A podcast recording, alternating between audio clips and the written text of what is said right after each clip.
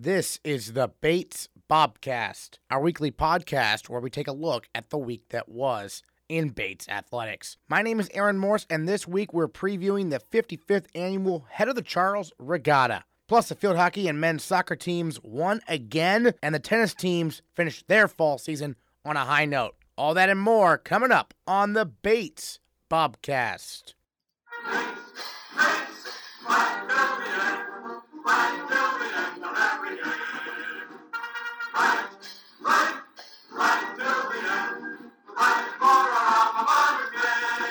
After a tough loss Saturday at Wesleyan, the women's soccer team bounced back with a 3 1 home victory over UMaine Farmington on Sunday.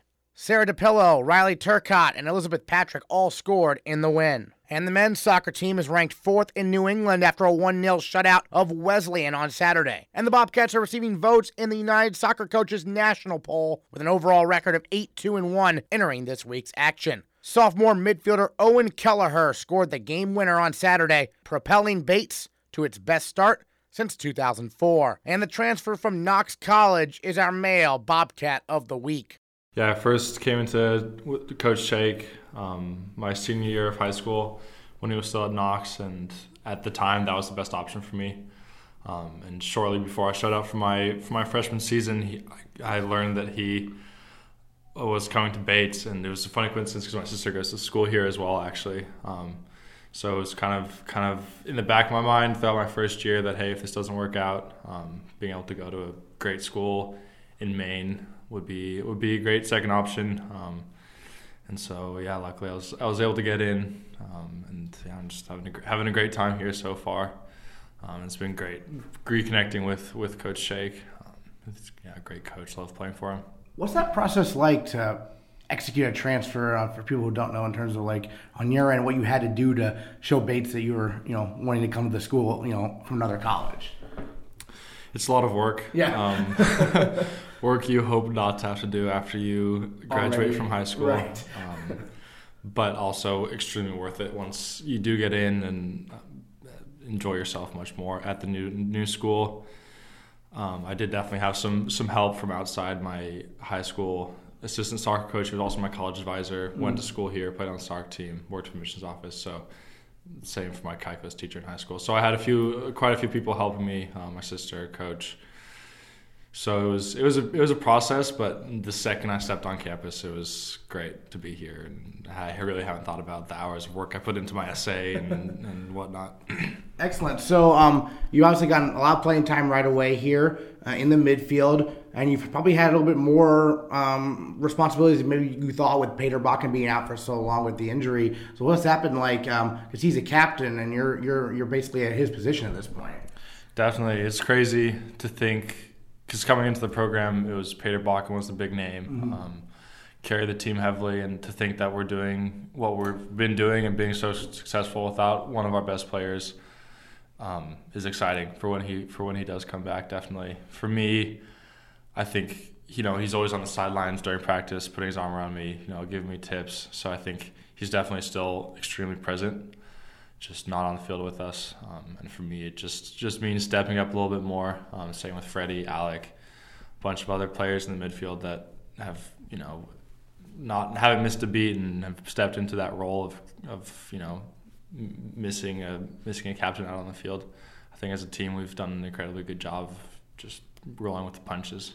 Great. Take us through your goal against uh, the Wesleyan Cardinals there. They had a free kick at the top of our box defensively. Um, I st- stepped in, stepped in the way of it, bounced off my foot, and cleared the box. Went up to Alec, who headed forward to Kieran, and then he found me sprinting down the field. Um, I got a got a good first touch past the defender, and then went for went for the cheeky finish. It was high risk, high reward, um, but luckily it paid off. And then and then the feeling the feeling in the corner, the whole the whole bench stormed. You can't really see it in the video, but the whole bench stormed down. I'm pretty sure some of the coaches were in there, so it was it was a great great feeling to finally get that goal. I've talked to some other guys about this, but it just seems like this year's team has so much confidence in everyone's ability to beat anybody. It seems like is that what you see? Definitely, I think having so many new guys, the roof is so high for us. Um, we have so much potential that I think everyone's clearly bought into the program.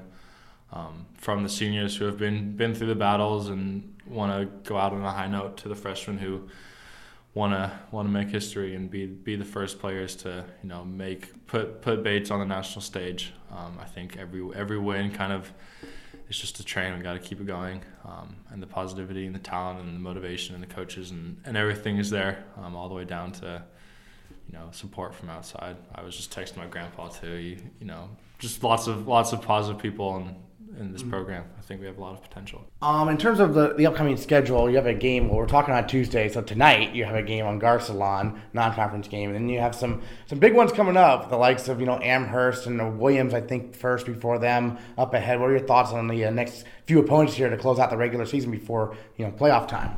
Definitely. Well, first of all, it's exciting to know that no matter what happens, we will be in the playoffs. So mm. we've at least given ourselves a chance. Yeah. Um, but I think in everyone's mind, at least two, if not three, of those last conference games are out there for the taking. Knowing that if we clear out our schedule, if we clear out our schedule, we'll definitely be in the national tournament. Mm. Um, looking at the top top two, top three finish in the NESCAC. Um, but definitely knowing that we have to get the job done. We can't. We're our goals are incredibly high, so we we aren't we aren't settling at all. And then last year, I know Colby as the eight seed ended up winning the NESCAC tournament. So, but you were talking about the possibility of an at-large seed, even if the team doesn't win the conference tournament, if you have a good enough record, right? Definitely, and I yeah. think that's huge, especially in such a powerful conference, mm-hmm. the NESCAC. You know, in a tournament like that, anything can happen. You can play toughs, Tufts, and say you manage to beat them and go against the number two countries. Like, there are just so many good teams within within the tournament that if you could if you could manage to get in that large bid, it would be it would be huge.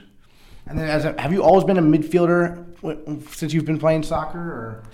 Mostly, I've definitely bounced around a little bit, mm-hmm. um, but I think midfield is definitely where I feel the most comfortable. Because You touched on the goal you scored. I mean, you had to do something on defense 1st mm-hmm. and then go coast to coast with no break, right? yes, yeah, yeah. Coach Chaik's been uh, been forcing me to make some more runs for it. I like to I like to sit in and collect the ball, but he's been he's been saying, "Going, oh, you got to get up, got to get up." So he was definitely right, right on that one. Yeah. Yeah, because I've seen you play like it. You definitely, at least early in the year, was more of a distributor type thing. You were looking to, you know, get the ball up ahead for some of the forwards, but he wants to be a little bit more aggressive on the attack, perhaps. Mm-hmm. Yeah. Yes, definitely. Yeah, I think again just shows we have so many so many good players in different parts of the fields that our attack can come from really anywhere. A little bit about your background. How do you start like playing soccer? You know, seriously. I know a lot of kids in America play soccer when they're you know young, but when when did it get serious for you? Um, I think probably five or six. I made kind of the the selection team, the travel team, um, and that started just my dad had played soccer growing up, so kind of kind of like a lot of kids, it was just try it out. But I, I loved it since I was little. And then when I was eight, I actually moved to the Netherlands for eight years. So I played a ton of soccer there, and I think for how many years? For eight years. For eight years, you were in the Netherlands. Yes, sir. Tell us about that experience. it was great. It was my parents kind of wanted to give me and my siblings um, a bit of a different culture, um, learn a different language, and so we went over there with the plan of staying for a year and just years went by, years went by, and before we knew it, we'd been there for eight, and it was yeah, it was great. We biked everywhere, um, and just the amount of soccer I played with buddies and club teams and everything. Yeah, I think I get I get some some nice compliments. No, I can I can see that you're European footballer more more than an American, but I'm not sure how true that is. But well, because soccer is huge there, right? It was just definitely fun to experience that, just the passion for the sport, and I think that definitely rubbed off on me quite a bit. So, did you end up following like you know become a fan of like European teams kind of in that process? Or? Mm-hmm, definitely. The during during the time that I was there, the Netherlands had two really good World Cup wins, right. and so it was super exciting to watch that, see them see them win throughout throughout the World Cup, and then just go out and everyone was celebrating on the streets and. Yeah, definitely. Because Peter was talking about how he played overseas um, last this past offseason. He said the style there is just so different. Have you noticed that also? Mm-hmm. Definitely. Um, I'd say it's prettier soccer, um, especially in NESCAC. It's a lot more athleticism that is prioritized, mm-hmm. um, and so I think Coach Chaik also wants to have a bit more of the European, prettier, prettier soccer, and move away from just big big athletic athletic players. But you have those as well, though. I mean, certainly on this team, you have a good mix. It seems like. Definitely, yeah. No, we have a great mix. And then I know Jacob Iwowo. He's he's from overseas as well, Great Britain, uh, England. So what's that like to have another guy who's been in, who's played in Europe like you have? It's good. He, He's he's he knows so much about the sport. Yeah. Um, the amount of times he pulls me over and explains something to me that I hadn't really thought about. Mm. It's great. It's great to have a kid like that on the team that just sees the sport in a whole different level. Great. What are your thoughts on the season so far for the team and how it's gone? It's been exciting. Um, last year, Knox College made it to the NCAA tournament, so for me, I would love to go back. And I think it's it's pretty crazy. I was talking to coach during ID camp on Sunday, and just both of us kind of made the realization that this is a team that could, in fact, win a national championship, whether it's this year, or next year, or my senior year. Um, it's just exciting to be a part of a program where that's something.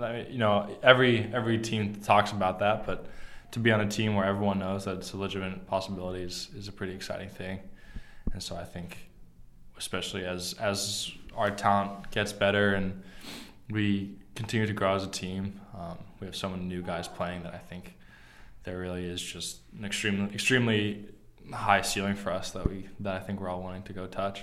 Sounds good. Everyone's very excited around campus, and uh, crowd support's been great this year. It seems like, and excited for the rest of the year. Owen Keleher, our Male Bobcat of the Week. Thanks so much. Terrific. Thank you. The number 15 nationally ranked Bates field hockey team is off to its best start since 1999 after a 2 1 victory over Wesleyan on Saturday. Bates is 7 and 3 overall on the season, and senior forward Ally Leahy is back after missing more than a year due to injury. She scored her first goal since September 2017 last week, and she is our female Bobcat of the Week. Yeah, it's been awesome. It was a long recovery, but definitely had great support from my teammates and coaches, which helped me get here and my family. So, what was the biggest key in recovery? Like, what were you doing to get back there as quickly as you could? Um, just listening to what my trainers and what my physical therapists are saying and doing as much as I can. Last year, not being able to play, was that frustrating? What was that experience like? I mean, I assume you were watching all the games and everything. Yeah, it was definitely frustrating, but it was nice that I still had a role on the team to be there encouraging everyone and helping them through the season as well. So Take us through your goal there against Wesleyan. I think it was Vic from the midfield passed it up from far out of the circle, and I was able to just tip it in. Seems like a lot of field hockey goals. It's all about being in the right place at the right time with the stick. Is that fair to say? Yeah, definitely.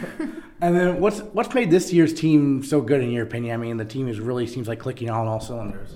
Yeah, we did a lot of work in the off season on that. We read a few books as a team as well that I think helped us a lot, just with team vibes and everything that I think really helps and transfers onto the field as well. So, as a senior now, um, you know, how have you seen your field hockey game grow? You know, obviously you played a lot, you know, your first two seasons and everything. Well, I think definitely a piece is like confidence on the field as well, knowing how and knowing your teammates, knowing how each person plays in the midfield, passing it up where you think it will go, and knowing a lot more now. Can you kind of anticipate what some of your teammates you've played with for quite a bit are going to do, sort of? Yeah, definitely. That's one thing we're working on too, is knowing when someone's going to hit a big ball in or when someone's going to pass it into the pocket and different things like that. A little bit about your background, maybe you know, growing up. When you start playing field hockey, what was that process like getting into the sport? Um, I started playing field hockey when I was in sixth grade, I think, and all my cousins have played, and I've just watched and grown up loving the sport. And what made you decide you wanted to come to Bates? Um, I met Danny a while ago in my high school career and really liked her. And when I visited, I loved the community and everyone was so nice and willing to help and just being there for each other. So. Was there a point in high school where you were thinking, "Oh, I can play in college, probably"? Um, I think so. When I joined a club team and had my coach encouraging us to get recruited and everything, and coming to different events at different colleges helped. Yeah. Excellent. So academically, as a senior, what have you been studying? What are you majoring in? I'm an art history major, planning on going to grad school for architecture.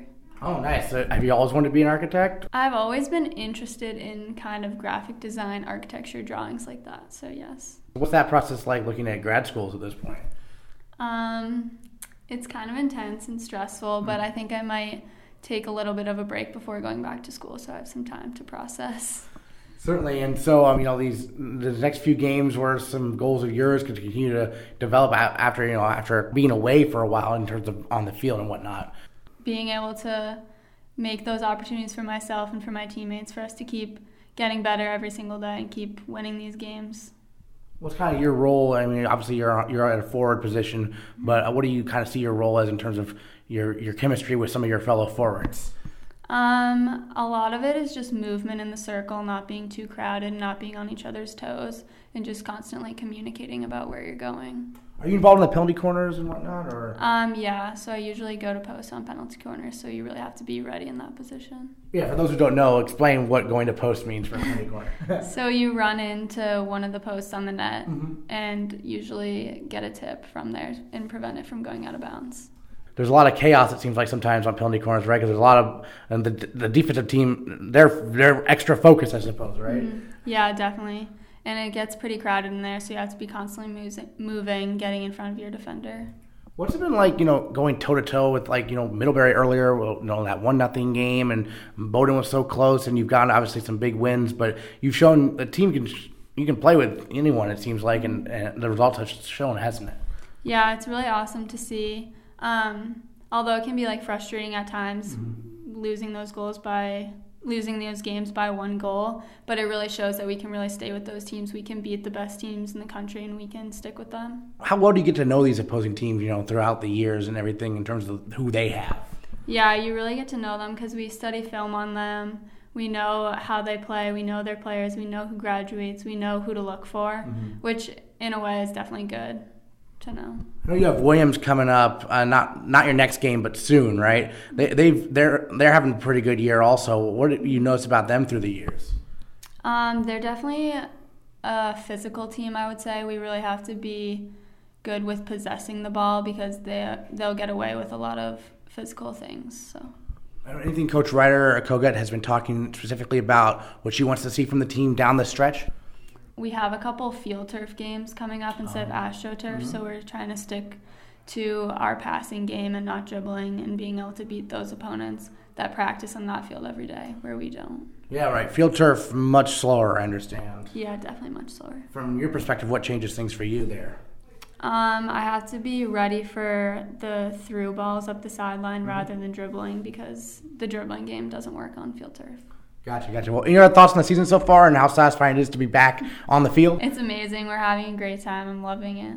Sounds good. Ally Leahy, female Bobcat of the week. Thanks so much. Thank you. The volleyball team sports an overall record of 11 and 6 on the season after the Bobcats split a pair of matches last week, sweeping Hamilton 3 0 on Friday before losing a 3 2 heartbreaker to Williams on Saturday. Junior Delaney Mayfield had a monster game against the Ephs, tallying a career high 14 kills. Talking some volleyball on the Bobcats with Delaney Mayfield of the Bobcats. And Delaney, a weekend where you swept Hamilton and then had a five set heartbreaker against Williams. There's been some five set heartbreakers this year. What's the team's mentality like right now, trying to finish off those you know really tight matches? Yeah, we've been pretty frustrated because we haven't been able to finish a five set match yet this year. And this weekend, I think, was the closest we got. So it was really great in the way that we had the hope and we're almost there. But I think we realize we have a lot we need to work on, mostly mentally, and just getting there and having that toughness. You had personally a huge match against Williams. What was clicking for you out there? Honestly, the setters and just timing. Like I was a right side the last two years, and I used to play middle back in high school and club, but it's been an adjustment so far. And so I feel like now that we're kind of in the middle of the season, it finally everything's really clicking together. So you're at middle hitter this year, along with like Angel Achipwe, and how, how's that go in terms of rotating in and out and whatnot? It's been great. The one bummer is we only have us two, okay. and that's a really dangerous game to play in mm-hmm. volleyball because if one of us gets hurt, there's really not anyone else that can go in. So it's been a little bit of pressure in that aspect of staying healthy, and both of us have a lot of past injuries.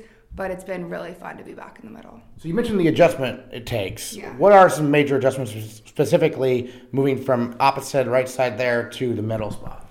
Main thing is blocking. So middle blocker is in the name, and yeah. you block a lot more, and it's faster. So instead of just being right side where you're only blocking one hitter, middle you're blocking everyone. So reading the setter has been something I've had to readjust to and being able to read them quickly enough. That's been the biggest thing because when it comes to hitting, I've always preferred faster sets and quicker hits. So that part's been relatively easy. It's just the blocks. You touched on the setters. You've got two really good ones, don't you, there, Julia yeah. and Emma? Yeah. What are they like out there on the court? They're great. It's been awesome. It's impressive how Emma's just come out as a freshman, and you would not know the difference between a senior and a freshman. They both have the seriousness and capability, and I trust them both 100%.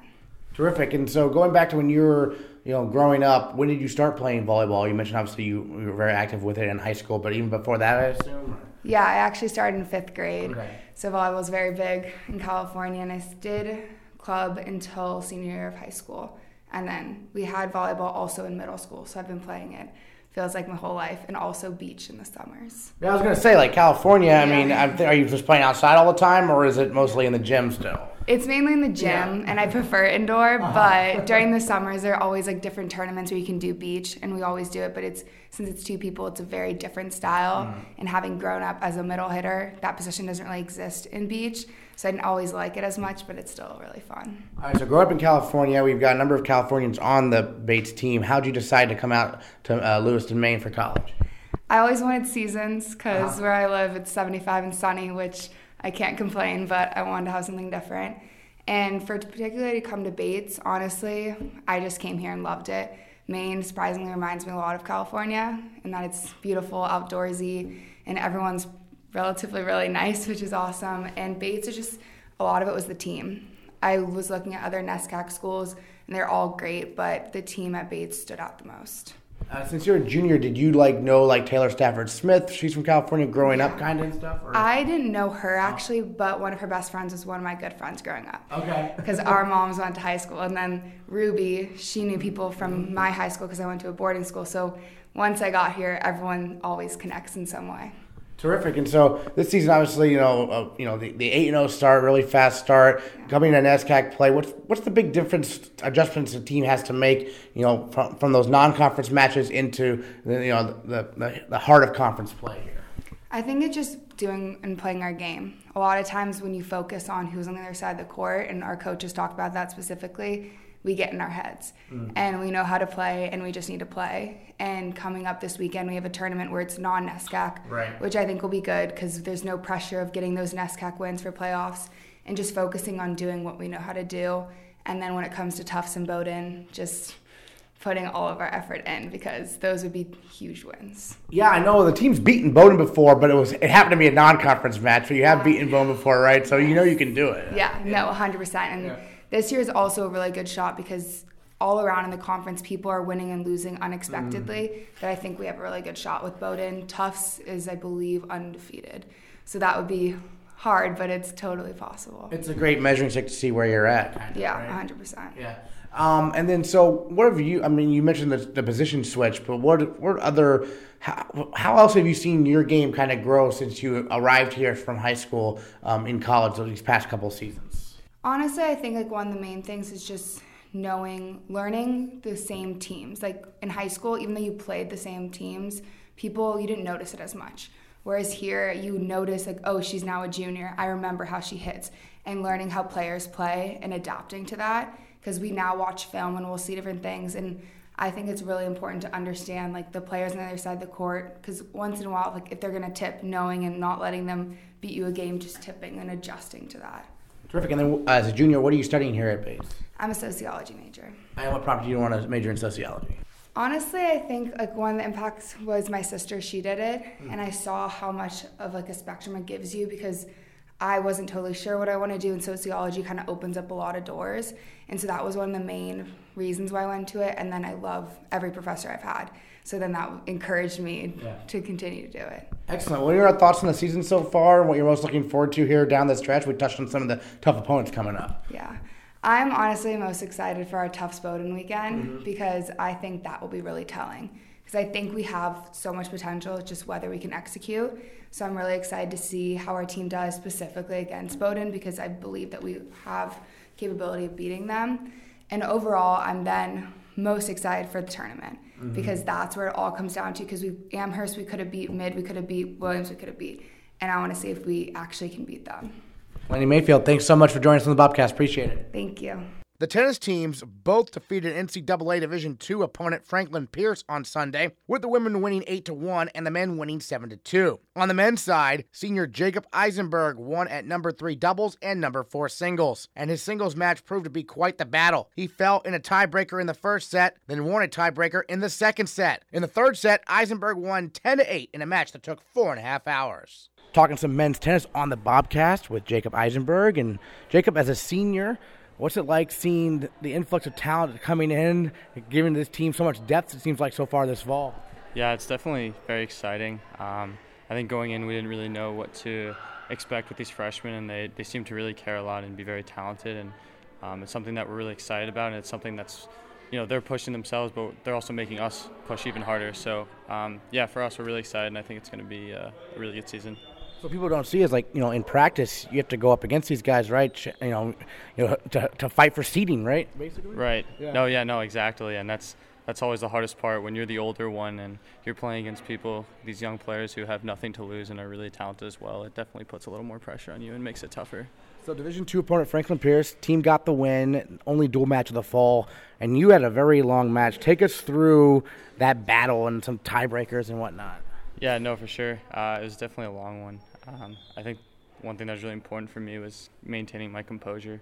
My opponent really liked to be play consistently and, and wanted to have those long rallies, and it's something that I like to do myself. Uh-huh. So for me, it was just kind of staying mentally strong the whole time and, and ultimately just making one more ball at the end sort of battle of wills in terms of who's going to make the first mistake. Yeah, yeah, no, exactly. Kind of waiting and finding the right time to be aggressive and not going for too much and feeling like you need to be impatient. Were you guys outdoors this weekend? We were outdoors. yeah. What's it like playing outdoors? It's a beautiful facility, and yeah. I know obviously elements can come into play sometimes. Yeah. Yeah, it's definitely it's definitely a lot of fun. We don't get the opportunity to do it that much, right. given uh, that we're in Maine. But um, for us, it was a really cool environment having the girls playing on the other side, and then us kind of in a row and, and having my teammates cheer me on and cheer everyone else on it is a it was a really fun atmosphere. So as a senior, how have you seen your game grow since you first stepped on campus? I think that I I think mainly the most important thing is that I've become a lot uh, stronger mentally mm-hmm. and I've kind of learned to be smarter on the court and strategy and that's something that uh, Coach Gastonguay has really taught me. Um, and also just playing for my opponent for my uh, my teammates and that's something you know it's it, when you're growing up it's more individual but this is a team and it's something that it's my favorite part of it and when people are cheering you on and you're cheering them on it's it's what creates a really strong cohesive unit and um, it's my favorite part of college tennis for sure I know last year um, coach talked about how there were a lot of injuries on the team so guys had to step up you're the one the ones who had to try to step up what was that experience like yeah. filling maybe a higher spot in the lineup than you might have been ready for necessarily perhaps but yeah, it was definitely uh, it was definitely very difficult. Yeah. Something I might not have been totally prepared for, but I think that I, at times, definitely rose to the occasion, and I um, I worked really hard to try to fill in that spot, and obviously it was difficult, but I think we tried to make the most of it overall. And so, and it's, uh, now you're ready for anything, right, as a senior? Yeah, exactly, exactly. Yeah, no, no, there's definitely uh, a lot to play for this year, and again, I'm really excited for it. I think we're going to be really strong. Take us back to when you were looking for colleges in high school. What stood out to, about Bates to you? The one thing that stood out a lot to me was the way that players developed uh, on, on the tennis team here. Um, I noticed that they may not have been getting the best players, although many were good, but but there were some who, who got a lot better as, as the years went on. Obviously, Ben Rosen's a great example, and so I kind of looked at that and I wanted to I wanted to try to be just like him and, mm. and be similar in that sense. And um, so that's something that really stuck out to me. Obviously, academics is really important as well, and I guess the combination of a really good academic school and a, and a good and growing tennis team is what really excited me. You're ITA scholar athlete, NESCAC all academic. What are you studying here at Bates? I'm studying economics and minoring in philosophy. And so, what put you on that path per se? To be honest, economics, it, I thought it was a really good challenge. I didn't really know what I wanted to do. Um, and philosophy stuck out to me. I, I just found it really interesting. It was something that growing up I learned nothing about and I didn't know anything. And I took one class and I found it quite intriguing. So I want to keep doing it. Now, of course, the classic trying to balance the academics and the athletics. How, what's your approach to it?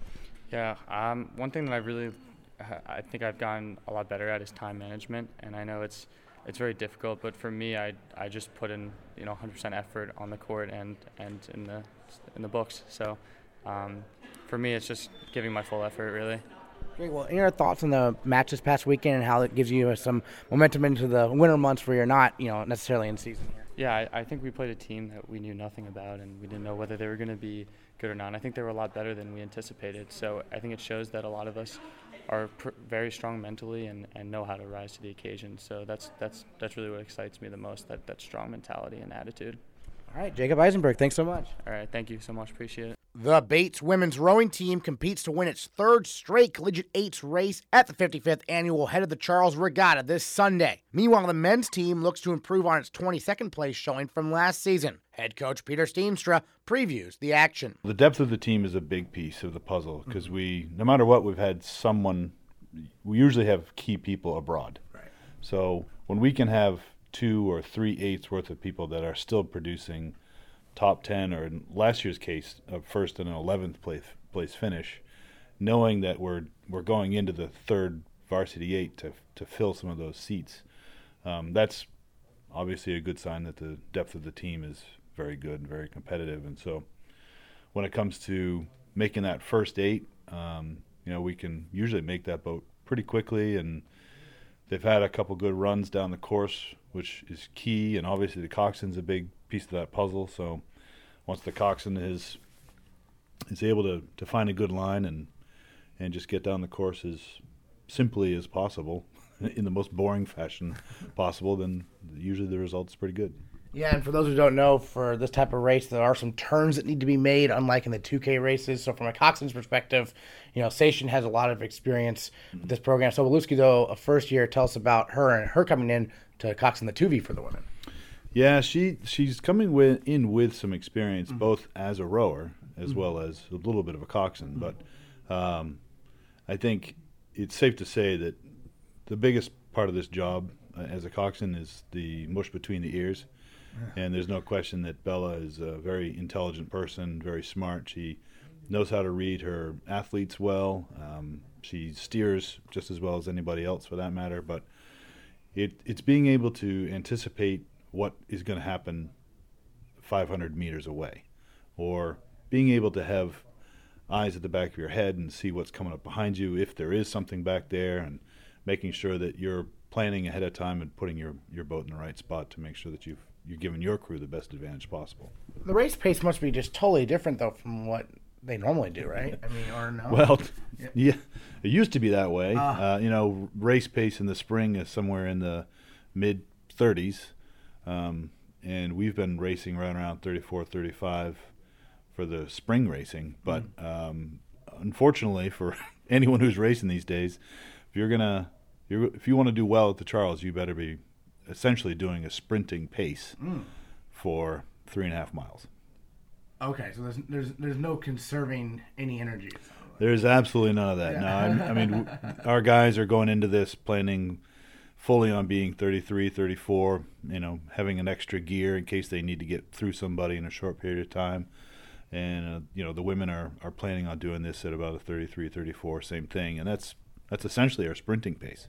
So that's the way they're looking at it. So that's why the training really doesn't change that much, at least from your perspective. All of our training yeah. is meant for the spring anyway. Right. This is just a, a break from the fall training, right? Mm-hmm. Is really how all these head races even came about.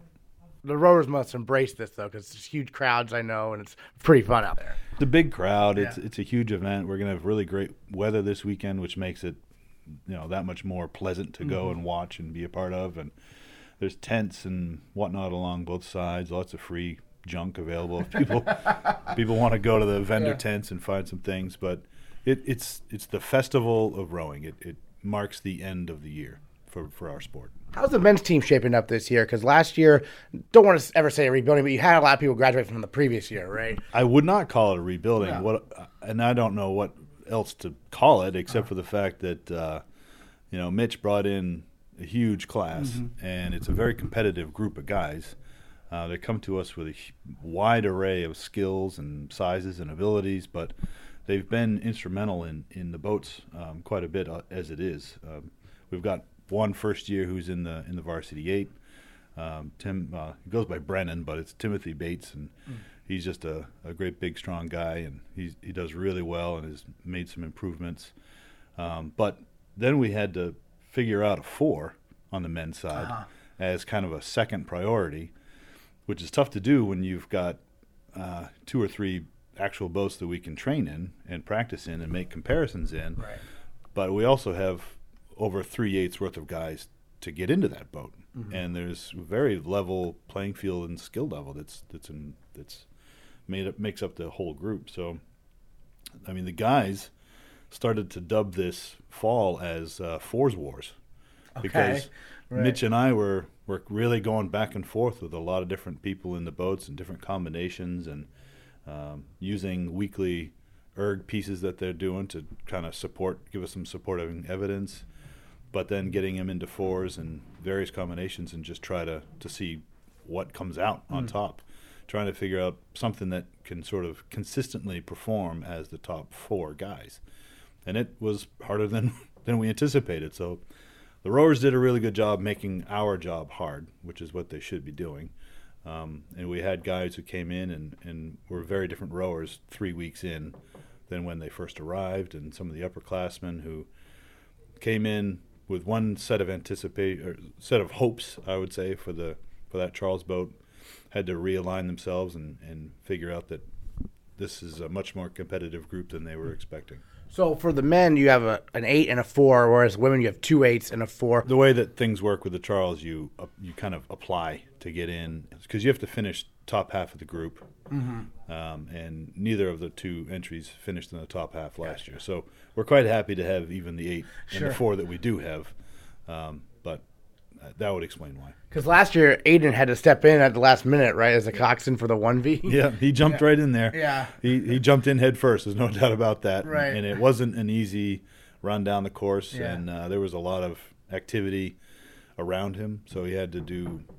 Uh, there's no way for us to simulate it at home, mm-hmm. so you can say that he had a, a, a rough experience, but he is now very, very battle tested. Right. So he's he's ready to, to make this second run now. Any difference coxing a four versus an eight for him because he's he was an eight last year. Well, it's a big difference because yeah. you, you sit in the front sure. instead of the back. So right. you have a much better you have a better view of what's coming up ahead uh-huh. of you, but you have no idea what's coming up behind you. so he's going to have to ha- communicate with the bow seat, uh, who sits right you know behind him. So uh, he can the bow seat will let him know if someone's coming up or whatever it might be. But uh, for the most part, he has a nice. He's it's like sitting in an Indy car. He's lying down. Mm-hmm. He's maybe eight inches off the water surface, and he can just sort of put the bow ball right where he wants it to be. And hopefully, he's only looking to pass people instead of worried about what's behind him. Yeah, you mentioned the big first year classes coming in. I mean, just looking at the roster for both these teams, women and men, are these the biggest rosters you've had yet? It seems, it seems like, from my perspective. yeah, it, is. Yeah, I mean, we're we're over five eighths deep on the women's side, and yeah. we're over four eighths deep on the men's side, and we've yeah. we've never had four eighths on the men's side. Mm. So yeah, it's pretty safe to say this is the biggest roster that we've ever had. It's 87 total if you include the people that are abroad. Is that fun as a coaching staff, or is that a little more uh, challenging, perhaps? Well, yeah, yeah, we're we're spread thin. There's, uh, there's no doubt about it. But yeah. but uh, it's part of what the recruited athlete buys into here. Mm-hmm. They know that even on the best day, they only get half of half of me, right? Because mm-hmm. uh, I'm split between the two teams, and luckily, Mitch and, and Haley are at this point, you know, experienced coaches, and they can handle a larger group on the water. Some some young coaches or people who are new to coaching really should only have one boat that they have to oversee. But we have, you know, both Mitch and Haley can handle three eights or more, you know, whatever they need to deal with. And then I saw right when I came in, I started doing some film study with one of your men's rowers. And so, how does that work? Do, do you typically tell them, "Hey, you need to come and look over this with me," or do they come to you? I think they've learned that I'm not going to chase them around. Okay. Yeah if, yeah. if, they if they want to come in and get some video, we've got the mm-hmm. TV going and we've got the iPads and yeah. Mitch and Haley have done a lot of the video review as well. Mm-hmm. Uh, but if you're in one of the top two boats, it's probably best to come see me. Yeah. And so after the head of Charles, which is this Sunday, uh, how does fall training progress after that? I mean, at some point you can't be on the river anymore. I imagine. Unfortunately, yeah. we're we're done. So October That's it. 26th. Uh, well, it's yeah. the CBB after the sure Charles. we have our scrimmage yeah. that we do with right. Colby and Bowdoin. So we have that week after the Charles, and then then we're done. We're not mm-hmm. allowed to practice anymore. Mm-hmm. The boats get winterized, and the mm-hmm. outboard engines get winterized. Yeah. And the hardest part about it is November tends to be beautiful weather, and the river is flat and calm and gorgeous, and we can't row. So mm-hmm. the the team goes into their training, their off-season training phase, and they either they're training to be a good athlete come March, or they're not. It's yeah. totally up to them. And then the women, I mean, going for a three-peat here, that's got to be pretty rare at the Charles because that seems like yeah. Uh, it's been different champions at different points. Um, well, we we would be the first ones to do it in our event, the collegiate. In the collegiate eight. Yeah. Okay. I haven't yeah. done. I I'm haven't done enough research to look There's around. Events, yeah. yeah. I know that uh, the Virginia men mm. have won the four at least three times in a row, maybe mm. four times. But other than that, I, I, I don't know of other records like that. Certainly. Well, yeah. Coach, your thoughts on the upcoming weekend? Uh, it's looking to be nice. It's going to be good weather, and uh, I don't know. I, I I like to sit on my typical spot. I'm not going to tell you where that is because I don't I don't want anyone to find me. track you down. Yeah. but uh, I, I, look forward to watching my crews come through, and, and hopefully the uh, they're they're slightly ahead of whatever bow number was before them. And um, you know I, I, look forward to watching that the women's 1V come through and be totally alone for an entire 5,000 meter piece. It's time for the fifth quarter on the Bates Bobcast with head football coach Malik Hall. The Bobcats fell to three-time defending NESCAC champion Trinity last Saturday by a score of 51 to nothing. Coach Hall looks back on that game and looks ahead to this Saturday's contest at Williams. Coach, looking at the box score from Saturday's game against Trinity, seems like the defense had a tough time getting off the field on third down. It seemed like third down, the Trinity defense was able to stop you guys, and meanwhile, the Trinity offense was able to convert. Did you see that as one of the bigger keys in that game? Yeah, I, I you got a Trinity team that's pretty loaded. Mm-hmm. You know, our our deal was to try to make them drive the field and not give up one hit or home runs. Yeah. Um, and hopefully that we could get them into some third downs, manageable, and um, get off the field. Um, I think they went 10 for 16, third downs, and that's that's way way above the average we're looking for. Um, but at the same point, you know, we got to continue to get better. Third down has been our nemesis this mm-hmm. season, um, on top of the big play. And so, unfortunately, we didn't do either this weekend where we stopped the big play per se um, by making them put six, seven, eight play drives together. Um, but we weren't able to take the ball when presented with that opportunity. Um, I know we ended up with two turnovers, um, but turnovers are so relative when we're stifled on offense right now. Mm-hmm. You know, looking at third down from our standpoint wasn't great, and from our offensive standpoint wasn't great. And if you look at the game plan, we had the same amount of first downs. We converted three. Right. So, you know, even the time possession was close, but we just didn't move the ball. Um, so when you're playing a game of time possession and ball and ball security, the thought is that you'll either have the ball last or stop them from scoring to win the game last, or to stop the score, have the offense get it and go down and win. Um, we just wasn't in that position that the game when the game went 10 not 10 0 mm-hmm. Um, I thought we were in a pretty solid position. We made them kick a field goal. You know, we, we did give up a touchdown in that in that in those series in those first three series. But making Trinity kick a field goal, I thought was huge, and that was the drive our offense had to respond, go down, get some points. If nothing else, change the field position.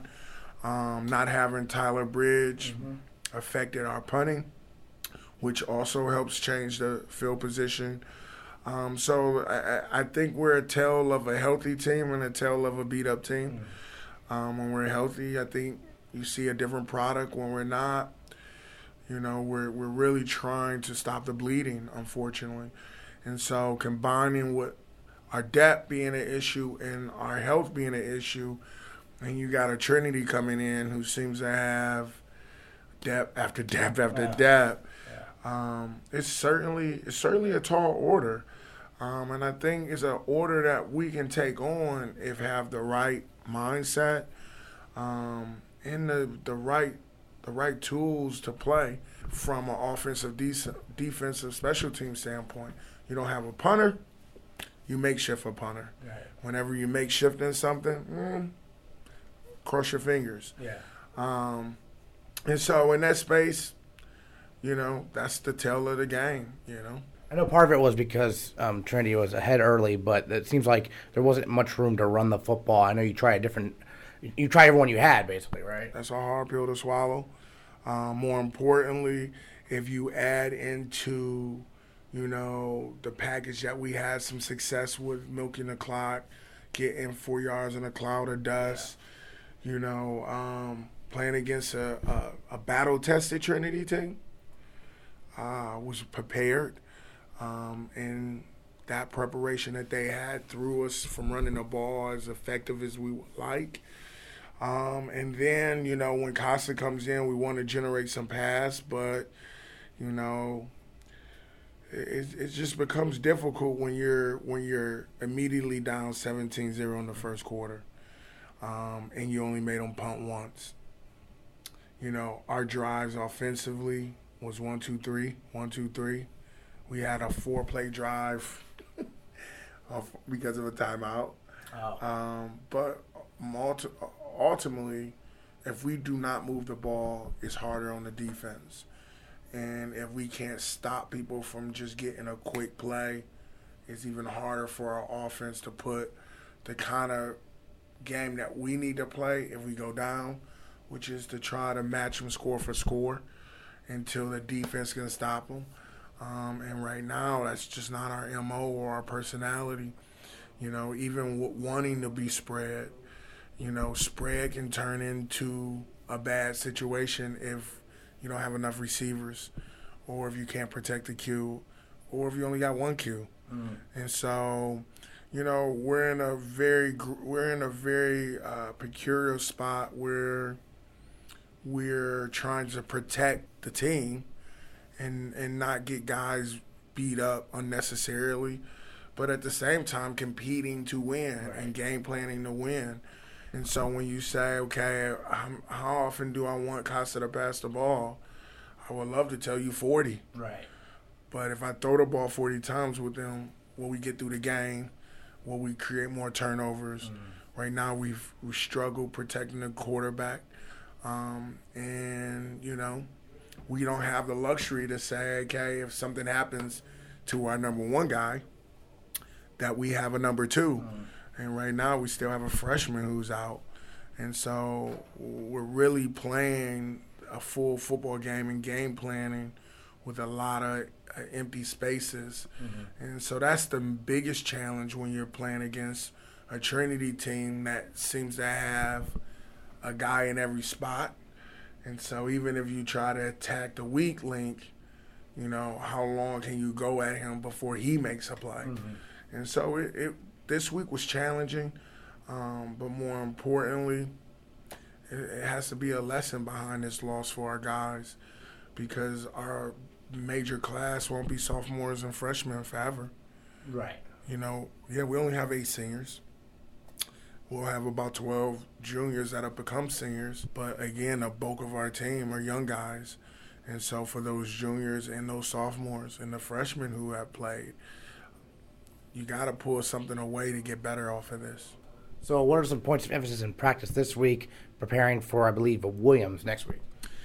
Uh, you got a really good Williams team. You know, um, you know what makes Williams challenging is they're they're not as dynamic as a Trinity per se, mm. but they're a well-rounded group.